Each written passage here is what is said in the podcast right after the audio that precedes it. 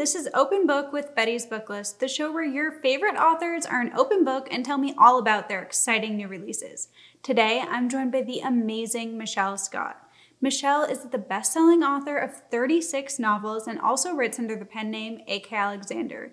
She loves horses, cooking, wine, writing, and has given me so much amazing writing advice over the past few months. I am totally taken by her cozy wine lovers mystery series, which is what we're going to be discussing today. Well, Michele, it's so nice to talk. I'm so happy you could come on. Thank you. I'm really happy to be here too. It's exciting. Yeah, it's so fun. So, I absolutely loved your series. I just finished book three. I'm really excited for book four. I've never read a cozy wine lover's mystery like this. Could you tell me a little bit about your series? Sure. Um, so, I wrote this series quite a bit ago, but it seems to become very relevant these days. And um, I had been writing uh, thrillers and I was in the wine country and kind of got this idea. I'd grown up watching like Nancy Drew and reading, you know, mysteries and stuff. So I got this idea that wouldn't it be kind of fun to do a murder mystery set in the wine country? And I was also studying wine and I love to cook. And so it just kind of all came together when I, you know, I did this what if a dead body was found you know on a vineyard and then i went from there and and then i thought wow it'd be really fun to add in the wine pairings and a recipe with in the chapters where my main character nikki um, will either cook a meal or go out for a meal. So that's that's really how it all started. I absolutely love how there's a wine pairing and a recipe with each chapter. Like i'm no cook at all but it makes me want to be cooking all the recipes so i can be eating and drinking it right along with her such a great idea. Thank you. Yeah, it's fun. It's really fun. And, and I, I, it's kind of was what I was hoping that people would read them and say, gosh, I want to, I want to make this meal. And I do get emails where people will, will say, I, I made, you know, whatever recipe it was and it really enjoyed it. And so that's, that's a part of the fun of the series, I think. Mm-hmm. Do you create all the recipes or are they ones that you've just used in the past? Where do they all come from? So kind of varies. So the kind of cook I am, I don't typically read recipes unless I'm baking because I I'm I'm not a baker. I'm a I do love to cook, but I don't baking you have to be really precise, I feel like. And with cooking, I change it up. So what I've always done, so some of those recipes I would like like Google and I would say, oh, what would pair well with, you know, uh, this Chardonnay? And I would find something and then I would put my own spin on it. So, and that's what I do now. I mean, I've always collected cookbooks and I'll read through cookbooks and look at pictures and see, well, what what ingredients go with what and then I tend to put my own spin on it. So, that's how it comes about. That's cool. It seems like you're a bit of a wine expert too. I know we have a few glasses of wine to talk to everyone about. I'll pull up the first one. Which one do you want to start with? Well, we should probably start with the rosé, right? The bubbles, because that's typically the order that it would go. So I'll grab mine. Cheers. um, I wouldn't say I'm a wine expert more than a wine lover, but I've had the privilege to know people in the industry who really helped me and taught me how to taste and taught me different notes and what goes with what. So and it's just always been kind of an interest and, and passion that I've had. So especially like I really love to know what what food is this going to pair well with.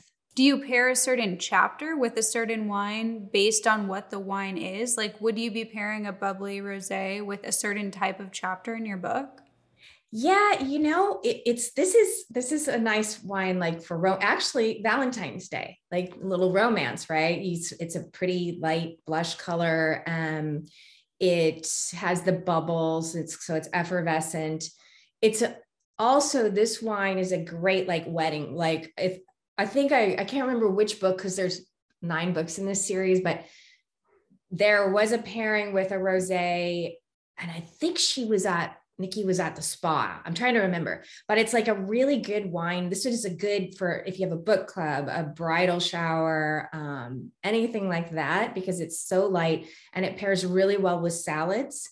Uh, I like a, a really good salad. This would pair well with. super simple. You just want to take some arugula, a little shaved watermelon, or any kind of melon, little feta, and then top with um, like a balsamic and olive oil dressing. Maybe even if you want to top it with a little mint, super refreshing. And this is, it would be good for the summer because this is a great summer wine. Do you get a lot of like photos from book clubs and groups that are reading the book and cooking and drinking along with it? Yeah, it's um it's interesting because I've been invited to do those kinds of book clubs and uh it was really fun. There's been a couple I've been to where they've done say one of the books and they do each lady will bring a recipe from that book and then we we talk about the murder mystery part but you know you tend to after you have a couple glasses of wine and you're you're eating, um, it just turns into it's just a really fun time. So I do get that. That sounds like my ideal evening. Like everything I would want to do with my girlfriends. Right? Now, how do you come up with the plot? What inspires you? Um, actually, it's funny. I just got asked this the other day too. Kind of everything inspires me. Um, you can be anywhere. For instance, I was at a wedding reception when I got asked this question the other night, and I said, well, for somebody who writes murder, it's very easy. Like I could be sitting in this room and look around and say, hmm, it start questioning like who is that person and what if I walked into the bathroom or I walked behind the scenes or you know the the reception and I found a dead body and then it would go from there. So I mean, for me, it's just kind of everywhere I go, and I do a lot of listening and uh, watching people. So it's kind of kind of how I get inspired. Also, I watch a lot of um, real crime TV and read a lot of real crime. So it comes from there too. I love crime TV. I watch a ton of like SVU type shows. I think they're so fun. They are. They are. Yeah. I was watching when I did that started this series, a lot of like uh, CSI and, and that kind of stuff. But something I loved about your books is that even though it's around a murder, it still feels feels really light and fun. How do you balance that, having it be a mystery, but also feel so warm and light?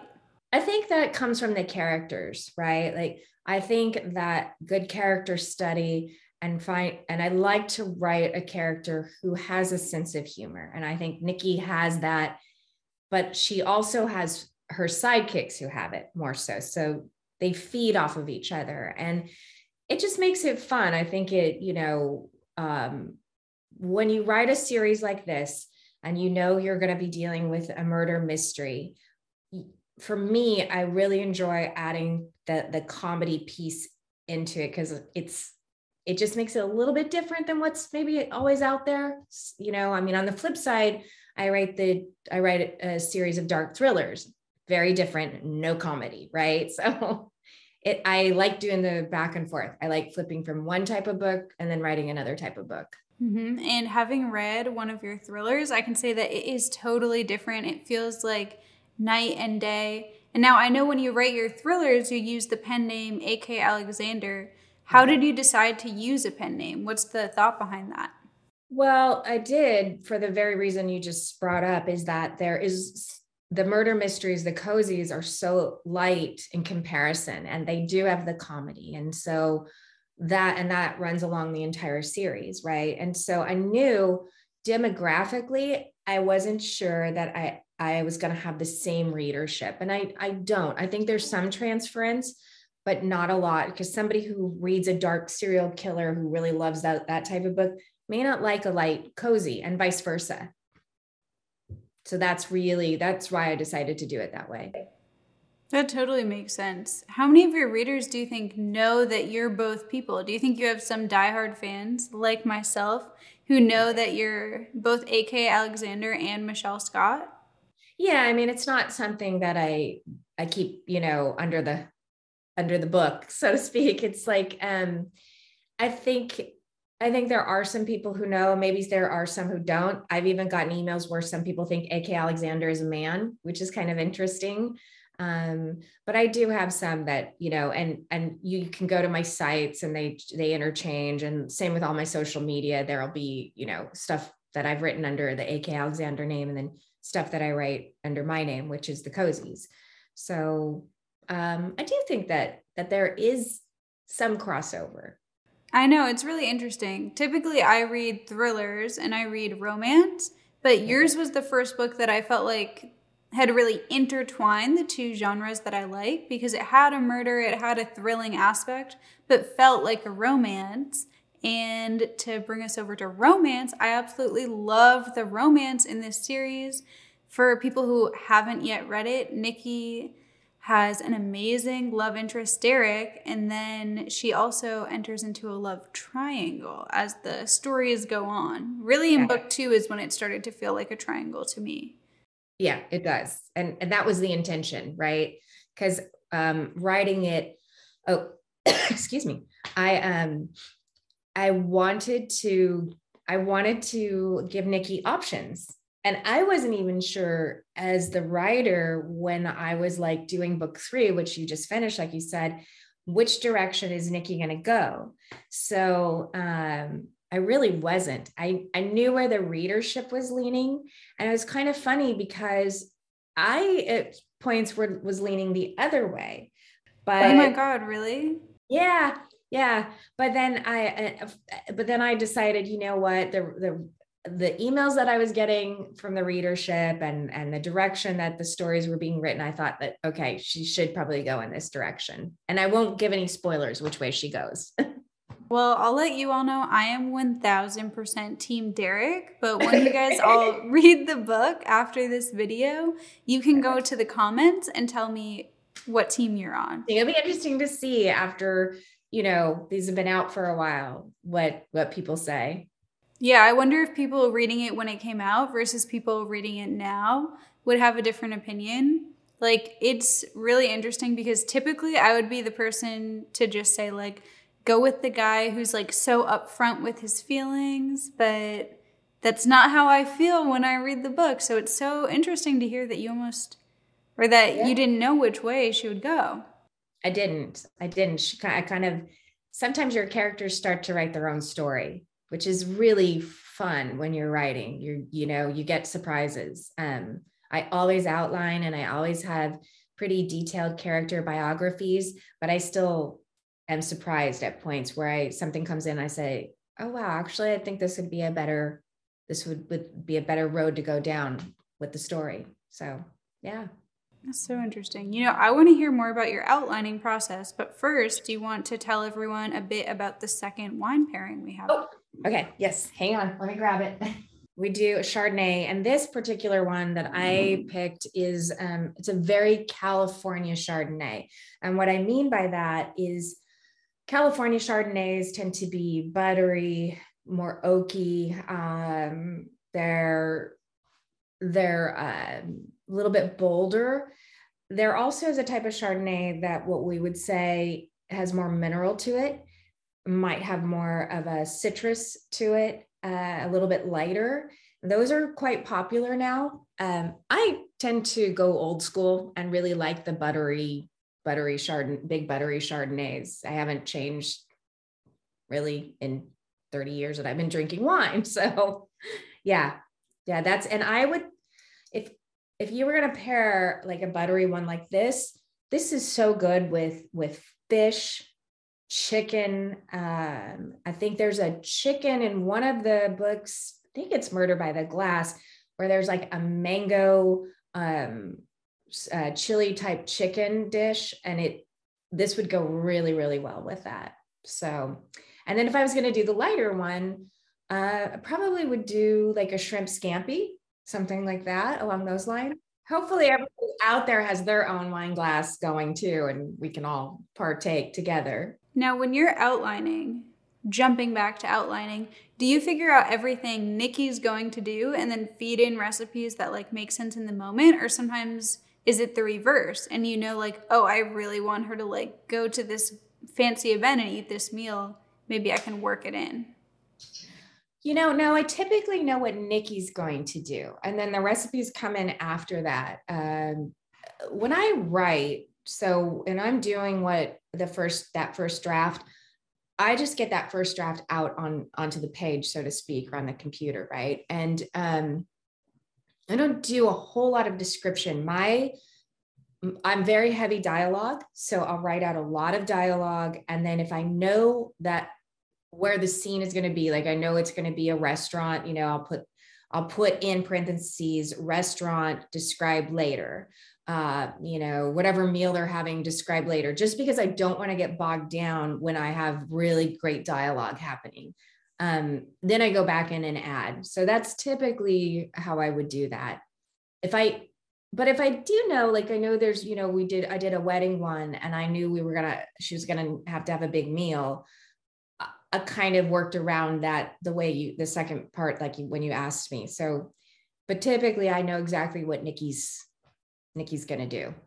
Mm-hmm. That advice about um, writing something in parentheses to come back to it when you're really flowing is such fantastic advice. I know so many of you watching are interested in writing yourself, and that's something that Michele told me a few weeks ago and made a huge difference when I was feeling stuck or just feeling like I wanted to get something on the page. Knowing what you're going to come back to has been so, so helpful for me personally. It's fantastic advice.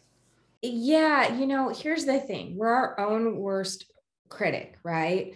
And especially for anybody who's just starting out on writing, I am a proponent of what I call puking the first draft out, right? So just get something out. It does not have to be perfect at this point. That's not what we're worried about. Just get your ideas out, get your story told. You can always and it's it's essentially that first draft is your skeleton and I do a lot of prep work like you and I have discussed with, before I really sit down and write that first draft. But you have time to go back and really fill in those holes and start doing your editing.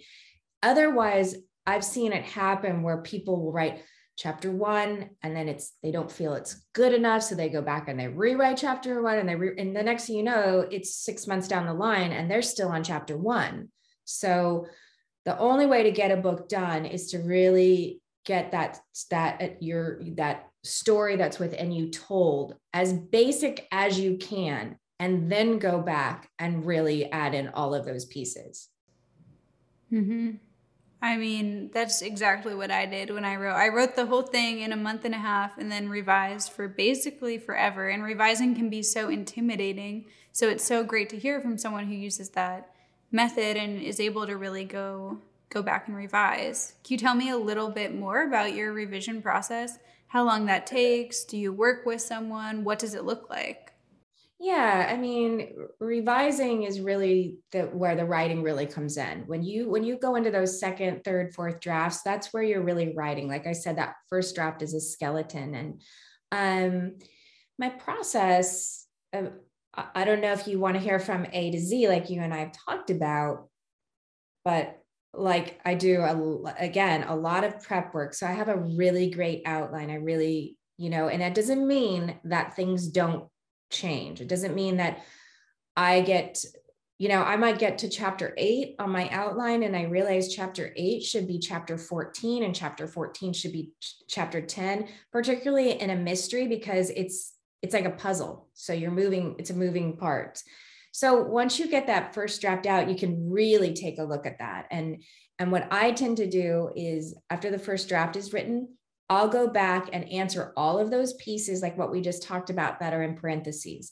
So describe an area. Um, you know, I need to give um, whatever it is I need to describe the character. I need to give a certain tone.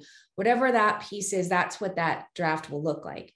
Then after that, I go through and I read it and I start with a legal pad Got one right here, um, where I'm asking questions, right? Where I didn't really fill it in. Like I'll ask, particularly say police procedural questions that I might not know. And I'll say, you know, how would blood splatter look, you know, if, if a person was killed in this wet manner, right? Um, so those are the questions I'm going to write out. Then I'm going to go back and I'm going to do my research. And if it's if it's something like that, I will get a hold of somebody like a homicide detective. I've worked with a few of them and say, and ask these questions. And then I'll start filling that hole in. So you're at this point, you're on draft three. Draft four should be for me pretty solid. All those questions have been answered. There's been a lot of cleanup. And that's when I start working with an editor. That's when I'll, I'm comfortable to send it to an editor who then he or she will give me their input. And I may agree which i typically do with with some of the story content stuff that editors will give me i might not and ultimately it's your story so you get to decide that. Um, and then once those issues are addressed uh, i will send it off to a copy editor and then there we go. And you kind of have to get to a point and this is again for for people just starting to write um, where you you're willing to let that book go you you get you have to get to a point where you say this is the best i can do because 10 years from now if you're writing as long as i've been writing which has been over 30 years i've looked at stuff that i wrote 30 years ago man i could have done so much better right? But i did the best i could at that time because the great thing about writing and life in general is you're you're always growing right you're always getting better at what you're at your craft at least that's the idea so i highly recommend courses and books on writing and talking to other writers because you can never get enough information on the craft that was kind of a long-winded story or on how I do my revisions, but there you go. Like Michele said, we've talked a lot about this because she's been a fantastic, amazing mentor to me and has taught me so much. And so I hope you all can play that back and take notes and remember it because I can confirm it's so, so helpful. I really love teaching writing. Like I love working with other writers and have done it quite a bit in conferences. So this is what as soon as you told me about it, I'm like, I'm definitely in. Yeah. I also love what you said about thinking of your writing as your own business because that truly is what your writing is. And I think mm-hmm. that investment in yourself is so amazing. And I think that's so empowering to hear and something I don't hear often. You know, I think a lot of people think you write the book and then you're done. But something that I really admire about you is how much work you put into continuing to promote your books because they're part of your brand. Mm-hmm. Well, so here's the thing, and it doesn't matter if you're traditionally published, which I have been, or you're indie published. You you do need to run it like a business. You've got to look at it that way. Now, you love writing, and that's the key. As long as you're passionate about what you're doing and you you love what you're doing, that's the that's the first part, right? But managing this even on the finances and looking at it that way and what's my best marketing prospect and and also getting a good team behind you at some point that can that can guide you with your social media which is what i have now and and things like that. It is really really vital. Um, and even when i was traditionally published i was doing it this way as well. I was staying really on top of it.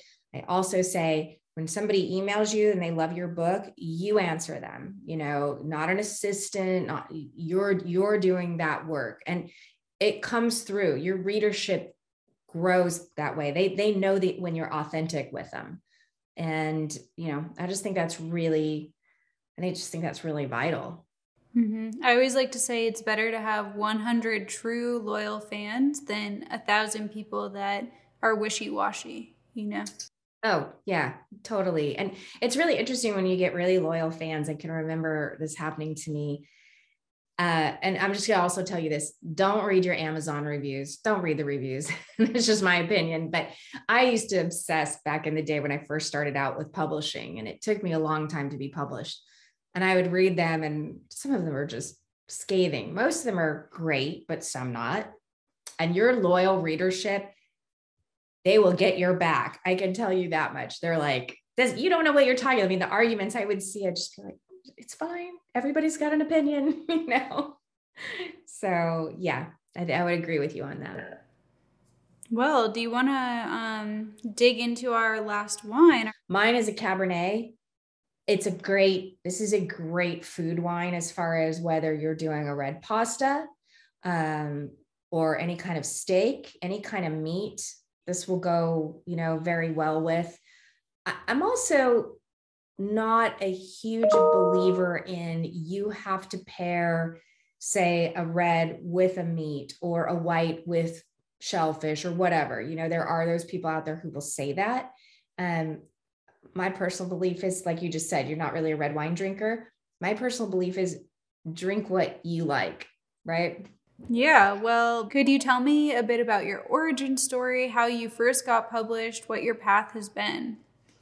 Oh wow. Okay. Um so I always knew that I wanted to write ever since I was a little girl. And fortunately, I had a, my dad was, was integral in that, in helping me make that decision. I was like nine years old and I had written a short story on one of his legal pads and he read it. And he looked at me and he said, You're a writer. And it just not only did it cement that in me, it's helped me as a parent when one of my kids has chosen a certain path and i'm like you know what i'm going to back you on that because that's what you want to be and that's what you're good at right so then um, i when i went to college i studied journalism and i thought i wanted to go into broadcast journalism but i did still always wanted to write fiction um, and I had, uh, right out of college, I had my first son and he was pretty preemie. So I couldn't go to work. There wasn't a lot that I could do. I need to be home with him, which by the way, he's great now. He's almost 31 years old and he's amazing. And, you know, so he's obviously healthy. But uh, at the time when I was home with him, we didn't have the internet and there was a correspondence course through what's called Writer's Digest was a big magazine that I was always reading. And i thought well i'm just going to take this this course. So that's what i did and i would i would do a lesson and i would mail it to the teacher and then he would mail me back suggestions and it went from there. And that book i revised 10 years ago and republished it. My first book it's titled covert reich. It's under the ak alexander because it's a thriller. Um, but then i wrote that was in 1991 um, so I wrote for 13 more years before I was ever published and wrote eight full manuscripts at that during that time and probably eight partials at least. And I just, I had what was called uh, Marketing Mondays. And on Marketing Monday, I had a guide and it's still available. They do it annually. It's Jeff Herman's guide to, I think, I think this is what's, I, I know it's Jeff Herman, Jeff Herman's guide to literary agents, editors, and publishers. And in that guide, it will tell you like what each agent is looking for, whether that's nonfiction, they get very specific, whether it's romance, whatever that is. Oh, yeah. I think an online version of that now is called Manuscript Wish List. Yeah, great. So what I would do on on marketing Mondays was I would pitch I'd have a list and I would send out to five or six different agents via mail and, you know, query. Um, and so the mailman probably hated me because I couldn't wait till the mailman would show up. And then I would get all these rejections and I would get pretty down. And, and it was um, a few years, this was like probably, probably 2003. Yeah, maybe 2002 because it takes about 18 months before a book hits the shelf if you're going traditional right and i um i had submitted a thriller to harpercollins cold cold submission they had uh, written me back and said they really liked the book this was a book that's now out titled mommy may i this book they really liked it but it, then they came back a few months later and said ultimately they decided to pass so I was uh, pretty bummed out. I was like, you know, I'm at my kind of the end of my rope here with all of this. And I remember being in the kitchen and and my my my middle son was like nine or 10 at the time. And he saw me in there and I was I was in tears reading this letter, thinking I I'm done. I can't keep doing this. And he he said, uh, "Mommy, don't you know that God wouldn't have given you this gift if you didn't think you could do it. So how do you give up after that? You don't, right? And so it was uh it was right after that that I was in wine country and I got the idea for Murder Uncorked. And I got this I got the idea and I started writing it and I I submitted to uh, before I was ever done. I it, previously I'd finish a manuscript then submit and I thought you know what, this takes such a such a long process. I'm just gonna start submitting as I'm writing. And this was when emailed, we were finally, agents were starting to be accepting of email queries. And I sent a query to an agent, and she wrote me back like the next day and said, I would love to see your entire manuscript. I thought, oh crap, I don't have an entire manuscript. So I, I wrote her back and I said, that's great. Um, I need to do some edits on this.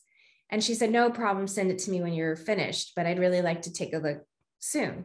So I thought, oh my God, I'm only like 50 pages into this thing. So I wrote the manuscript uh, in about a month and a half, just like you've done. And I sent it off and I get a call from her about two weeks later.